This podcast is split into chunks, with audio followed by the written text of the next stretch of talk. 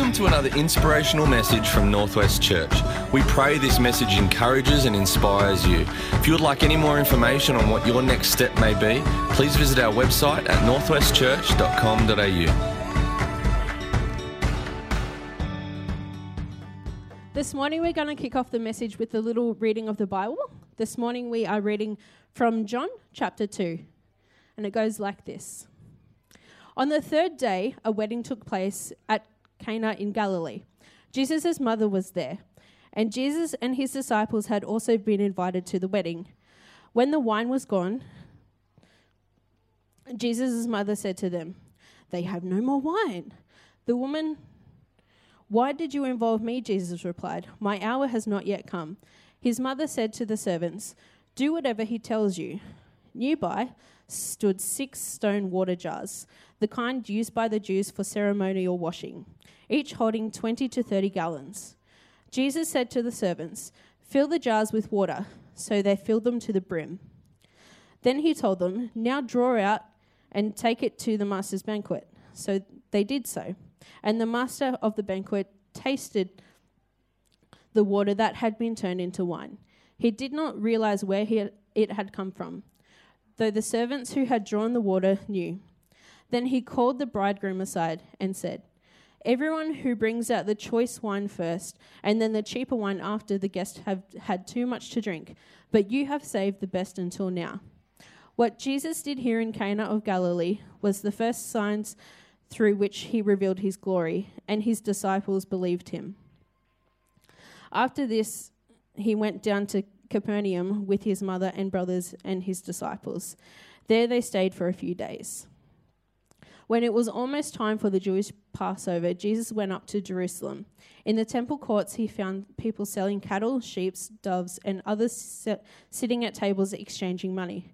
So he made a whip out of cords and drove them all out of the temple courts, both sheep and ca- cattle, he scattered the coins of the money and changes and overturned their tables. The one, those who sold, sold doves, he said, Get these out of here. Stop turning my father's house into a market. His disciples remembered that it is written, Zeal for your house will consume me.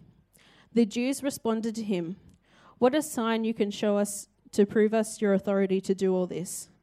What sign can you show us to prove your authority to do all this? Jesus answered them, Destroy this temple, and I will raise it again in three days. They replied, It has taken 46 years to build this temple, and you are going to raise it in three days? But the temple had he had spoken was his body. After he was raised from the dead, his disciples recalled what he had said. They believed the scripture and the words that Jesus had spoken.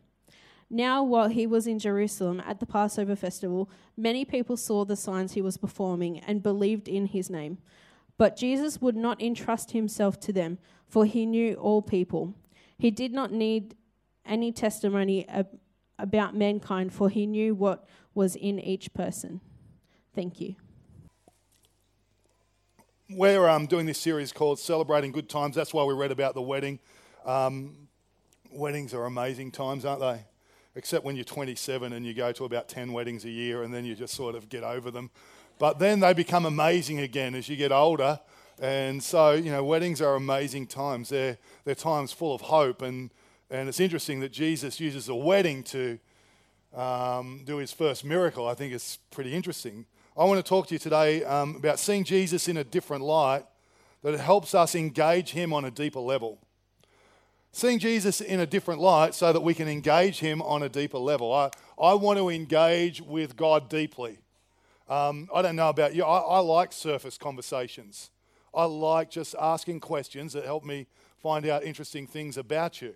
But the relationships that we really love are the ones that go deeper, aren't they? I was talking to Hallie's mum, Nat, this morning, and I was saying to Nat, I've been to Nat's house, and, and Nat's like her. Um, what do you call that cupboard you put your food in? Pantry. Nat's pantry is like a work of art. It's like everything's to the front, everything's in its place, everything's labeled to the front. It's like, for me, growing up in the household I did, it's like heaven on earth. And So when I would go to Nat's house, I'd just sneak over to the cupboard, turn some things upside down and backwards, change a shelf here or there.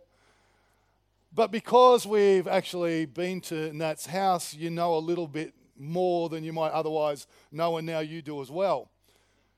And I think that sometimes we get, um, I'll speak for me, I don't know about you, we, we get content, I suppose, where it's at with Jesus. And, but I want us to see Jesus in a different light, a, a different aspect, a different angle, so that we can engage him on a deeper level. And, and I love this passage. I, I didn't stop at the wedding, uh, the wedding feast because I wanted us to just quickly glance the broader picture.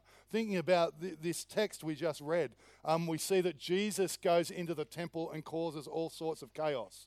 He turns it upside down. And I wanted to include that because most of us, in my experience in church, most of us sit in, uh, in two ends of the spectrum where, like, the what's going on at the wedding banquet sort of Jesus or where what's going on in the temple kind of Jesus. And Jesus is both. And, and, and, and in, the, in the temple, we see Jesus, I mean, the Jesus the zealot, Jesus the, I'm living for Jesus. I'm living for Jesus. I'm living for God. He's not living for Jesus. I'm living for God the Father and do with it what you will.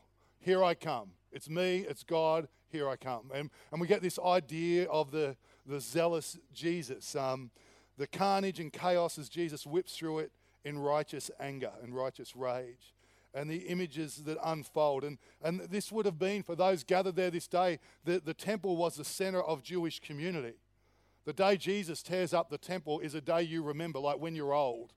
Can you think of something where you were there and you're like, you're going to remember that when you're old? I wasn't there, but I remember where I was the day that Australia won the America's Cup. And I remember this because yesterday they did a story on it. And, and um, in 1982 or whenever it was, and I was just a kid, and I remember watching the TV as Australia came from 46 seconds behind to beat the Americans in the America's Cup after 132 years, I think it was, of winning and cheating and changing the rules so that they never lost. And Australia too won, and they lifted the keel out of the water. And the Prime Minister said words that I won't exactly repeat, but essentially, you can have a day off Australia.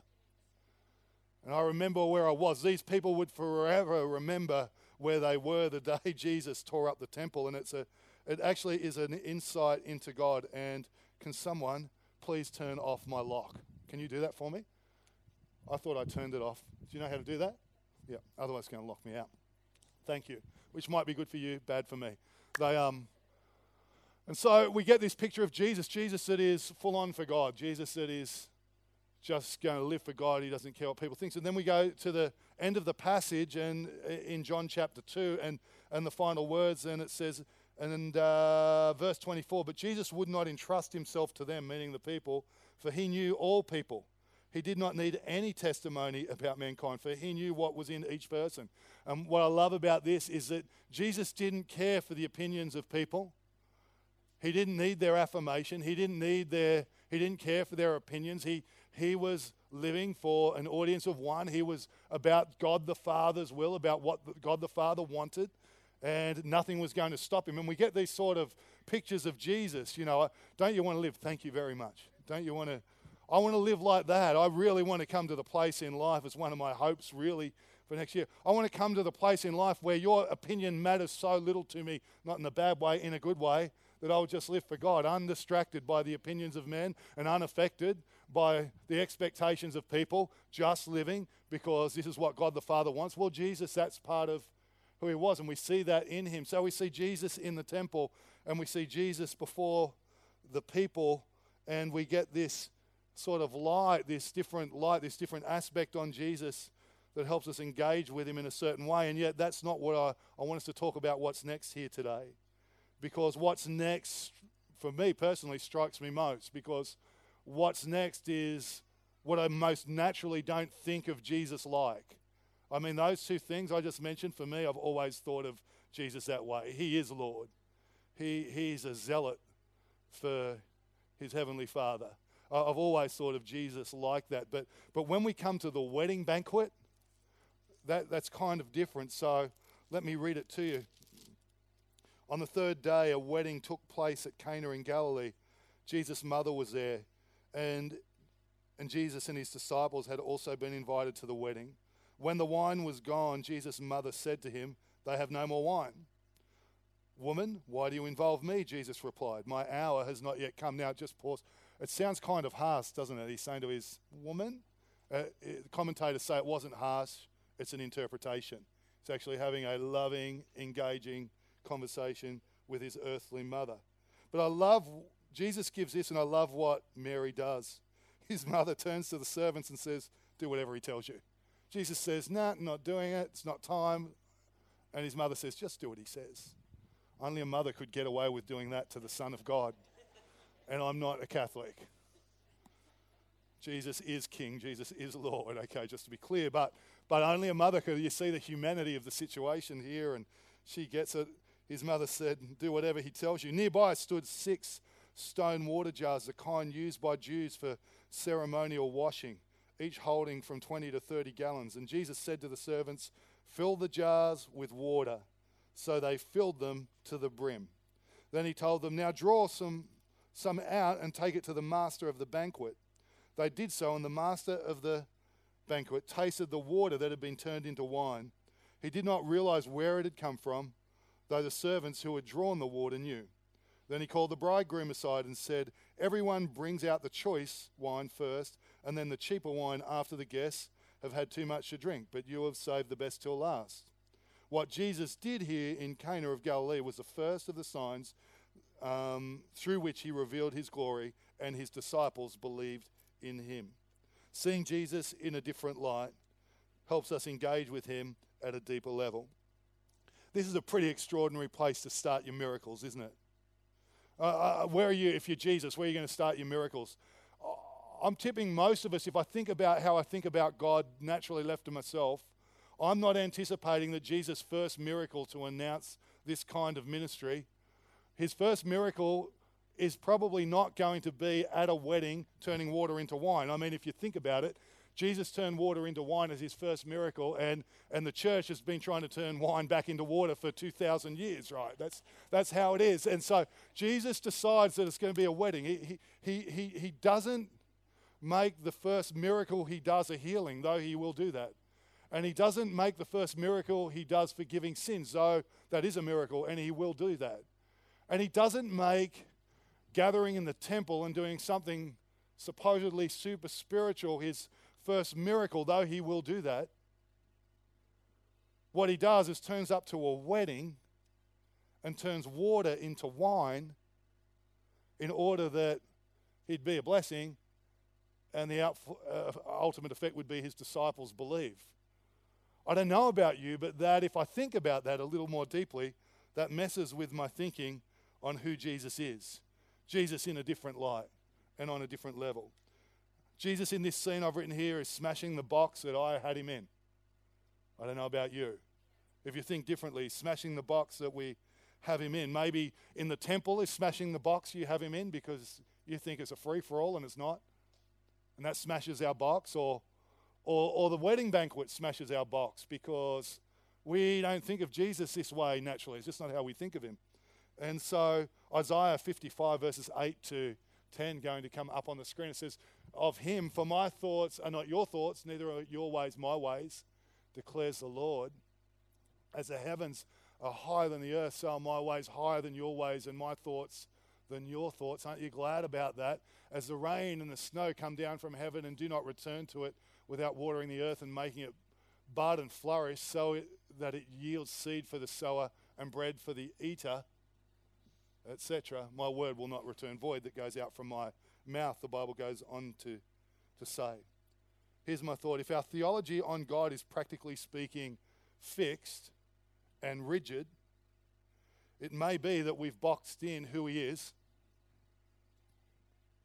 in our own eyes and who He can be in my life if my theology on Jesus is fixed and rigid, I begin to box in who he is in my own life and what he can do. It doesn't change who he is, of course, because he's not limited to my box, but it changes who he is in my life. When I first became a Christian as a young man, because I had the picture of Jesus in the temple causing havoc if you didn't just live for God, I would get up and pray with an alarm clock get up, set my alarm.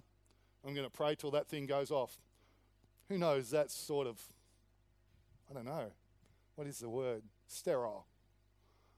But now, to be honest, many years later, I love nothing more than grabbing a coffee, putting up the pillows on my bed, taking bronze and ruining it as I do, a doona, a Bible, and the world leaving me to sit there, read the scriptures, and talk with Jesus.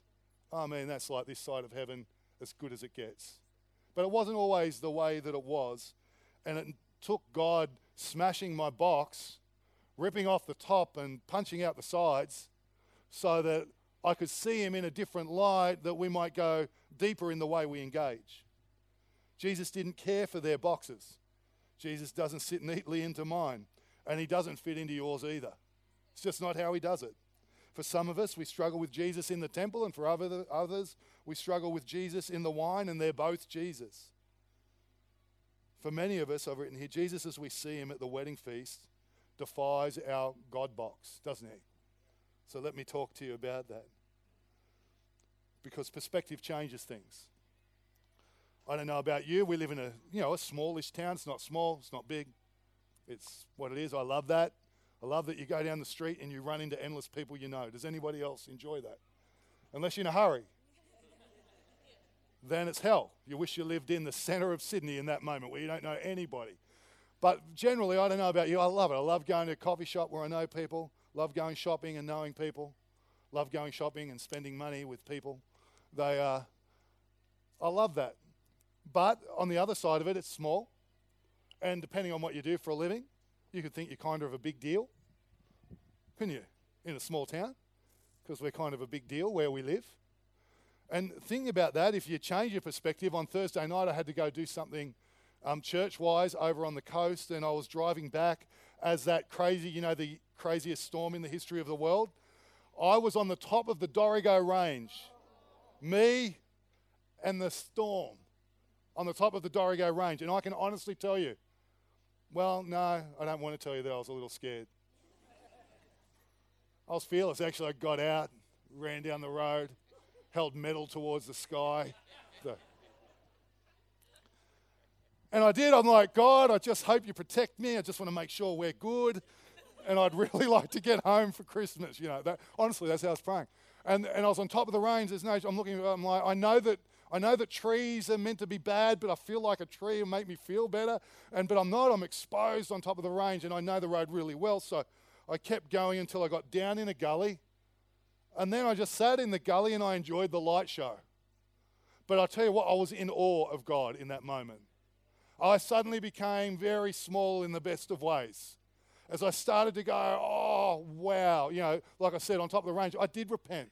If you'd have asked me earlier that day, is there anything to repent of? I would have gone, no, go talk to Nordo. But, but sitting there at 12 o'clock midnight with a storm like multiple cracks across the sky and what seemed like from here to that wall away my car lit up like it was on like shining and and and you couldn't drive when if you in that moment i'm like i am so small god you were so big i am in your hands in that perspective i can tell you my relationship with jesus went deeper in a hurry. It's true. And when we get a perspective and stay away from the edge of the platform when we get a perspective on Him, when we start to see a different light of who He is, not just the God in the midst and at my on demand call, but God who rules over everything and is the author and the authority over the storm, when I start to get that sort of change going on and see Him in a different light, it starts to deepen the way we communicate and the way I live with Him. So, the first thought here as we come, th- I've got here mind shifts. The first mindset shift in the miracle itself was was in the miracle itself water into wine. Jesus in a different light just because of water into wine. Like I said, Jesus decides that his first thing he's going to do is turn water into wine. And I think that just messes with my head altogether straight away. It's not what I would do. He doesn't help the poor, though he will. He doesn't heal the sick, though he will. He isn't in the temple praying, doing all kinds of miracles, though he will. He doesn't forgive sins, though he will. And he turns water into wine at a wedding for people who have drunk lots already. We're not sure what that means, My teetotaling friends tell me that it was grape juice. I'm not sure that it was grape juice. I'm going to take God out of his box here and just say that it was wine. It was wine that they had in the day, and I'm not here to have a controversial subject about that. What the Bible says is two things one, be convinced of what you believe on these matters, and two, don't be drunk. The rest of it is up for grabs. So that's the first thing. Think about it. Jesus, God in the midst of us, decides that the first miracle he will do on earth is turn water into wine. And in that place and against that backdrop, Jesus is doing what he so often does. He's just challenging and, and changing mindsets around things as it relates to how we perceive him. The second mindset, mindset shift is this he allows himself to be moved. Verses 3 to 5. I like this about Jesus. I like that he's not austere and far off. He allows himself to be moved. When the wine, verse 3, was gone, Jesus' mother said to him, They have no more wine. Woman, why do you involve me? Jesus replied, My hour has not yet come. His mother said to the servants, Do whatever he tells you. And then it goes on. He does what he does. Jesus could be moved. He could be moved by need. He could be moved by people. He could move, be moved by the, the mother's heart of Mary. He could be moved. I like that he can be moved. God can be moved in his heart by the prayers of people. Um, someone will say that in this moment we see Jesus' humanity on display, that he'll be moved. But I would suggest to you that actually what we see is a reflection of who God is on display. It would be arrogant of us to think that when Jesus acts in a generous way that he's more human. No, when we act like Jesus did here, we actually become more godlike. It's, it's the reverse. The thing is flipped. It's Jesus acting like God and us getting an, an insight into who he is and what he's like. The, the second mindset shift is in the way that Jesus can be moved. Um, he can be moved by people. I like this idea that it says to us that he's good. And you go, Well, I know this, Darren. Think about it deeply. When you think about the way you react to Jesus, the way you respond to Jesus, the way you worship Jesus, is it really within me that He is good, that He is kind, that He is willing? I love that He was willing in this moment and that He is close. He can be moved because He's good, because He's kind, because He's willing, because He's close. I, um, I don't know why this year was a quirky year for me. So many things went so wonderfully well and a couple of other things didn't go as planned. And I, I always struggle with things that don't go as planned. When God doesn't do as I would like God to do in the timeline, I would like God to act. And that frustrated me a fair bit this year. I had to overcome more than for many years, I had to come overcome just discouragement in my soul and live with courage. It was a good year for that. I'm thankful for it. It sets up the rest of your life when you learn that discouragement will not hold you back, but courage will compel you forward. But when I was telling a good friend of mine who I have known for a long time, he sent me those words. He said, Darren, God's good. God's kind. God's close. And it just lifted my spirit. Just that little insight into who God is and what God's like. I immediately wanted to go deeper with him. He's good, he's kind, he's willing, he's close. The Bible tells us in James, draw near to God and he will draw near to you. The third mindset shift here is he looks to bless. And this really messes with some of my friends that God looks to bless. I like the idea that Jesus doesn't just deliver the wine, it says he delivers the best wine.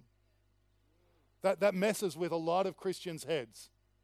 Even some of you right now, like, oh, Darren, are you taking down the prosperity route? I'm taking it down a biblical route. You go, oh, yeah, but are you taking it down a prosperity route? I'm taking it down a biblical route. Jesus turned water into wine and made it the best that was available.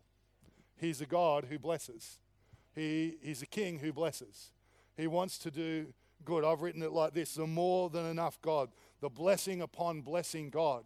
And I tell you, it took me years to get my head around this. Even though I read it in Scripture, I see it in Jesus. It has actually been the story of my life to this point for the most part.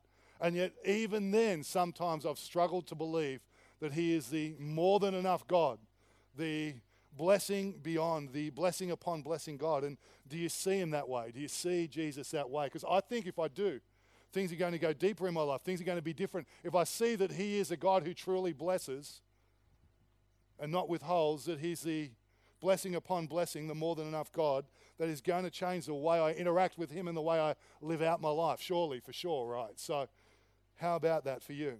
Do you see Him as He is, the more than enough God, the God of the blessing upon blessing? Or is that outside our box? He doesn't only supply wine, here He gives the best. And He doesn't only forgive sins, He gives power to live overcoming them, doesn't He? Like, on every front, Jesus sort of over supplies. And seeing Jesus in a different light helps us to engage with him at a different level. Here's the fourth thing, it's kind of connected. Number four is he is inclined towards overflow. He, I love this idea. Oh, what an incredible idea that God is inclined towards overflow. Verse 7, Jesus said to the servants, Fill the jars, fill the jars with water. So they filled them to the brim. Um, Jesus gathered every available jar, every available jar. He didn't say grab three. He said, see all those, see those six jars over there? I like the fact that he takes the temple pots, don't you? He takes those things sacred and kept for the temple and uses them to fill them with water and turn them into wine for a party. That'll mess with your theology. Jesus, he, he's the God of the overflow. We, we see it in the we see it here in his first miracle. What a statement. Take all the jars and then they fill them to the brim, and the wine is full to the top. He's the God of the overflow. And so maybe now, you know, some people might be thinking, Darren, you really are preaching prosperity. I would suggest you, I'm not preaching prosperity, but that you've got God in a box. There's nothing to resist here. That God would be the blessing upon blessing God, the God of the overflow. Uh, it's who he is. It's on display everywhere. It's on display in his creation. It's on display in the cross. It's on display in the resurrection. It's on display in the promise of heaven. It's on display everywhere you look and everything you can touch. We see the, uh, the God of the overflow on display. Listen to the Bible. God can pour on the blessings in astonishing ways so that you're ready for anything and everything. More than just ready to do what needs to be done, as one psalmist puts it, he, speaking of God, throws caution to the winds, giving to the needy in reckless abandon. Don't you love that? His right living, right giving ways never run out, never wear out. This most generous God who gives seed to the farmer that becomes bread for your meals is more than extravagant with you. He gives you something you can then give away, which grows into full form lives, robust in God, wealthy in every way, so that you can be generous in every way, producing with us great praise to God. Generosity is a highly valued principle of Scripture because it's a core value of the living God. And I don't know about you, I'm my box that I'm tempted to put God in. I, I always want to be pushing out the sides. I always want to be kicking off the lid. Oh, I want to have sound theology, absolutely. But, but not a theology that limits who he is, a theology that can see aspects of him and grow. You know, we haven't seen all there is to know about him yet. I've been married 18 years. I can anticipate some of my wife's reactions internally in any given conversation. If you've been married a while, you know what I mean. I can know if she's going to feel insecure, and I'm not very observant. I can know if, if that would have hurt her. I can know those things. And yet there's so much more to know. How much more for God? I mean, we're scratching the surface of who He is, and, and it's his, He's willing to reveal Himself to us that, that we might engage with Him in a deeper way. And He's a God of the overflow. I love that. I love the fact that He is. I love that He is in your life. I love that He is in my life. As I wrap this today, He is the God of the overflow. And I just wonder, I wonder, the end of this for them was disciples, they believed. They just believed. They saw Jesus generous, they saw Jesus miraculous, they saw Jesus abundantly pouring out at a wedding feast, and the Bible says they believed in him. See, they, they saw him in a certain light. They saw him as a rabbi, and now they saw him for who he was, the Messiah. Something had gone on, and now something would go deeper. And for you and I, as we continue to allow that to happen in our lives, something can go on, and something can begin to go deeper as we just see fresh aspects of who he is in Jesus' name. Amen. Hey again, thanks so much for joining us on this podcast. Whether you are new and exploring faith or a follower of Jesus, there is a next step for you. There is always room to grow, more to be done, destiny to be pursued, and people to be reached. So, what's your next step? To find out, head over to northwestchurch.com.au. And thanks again for listening.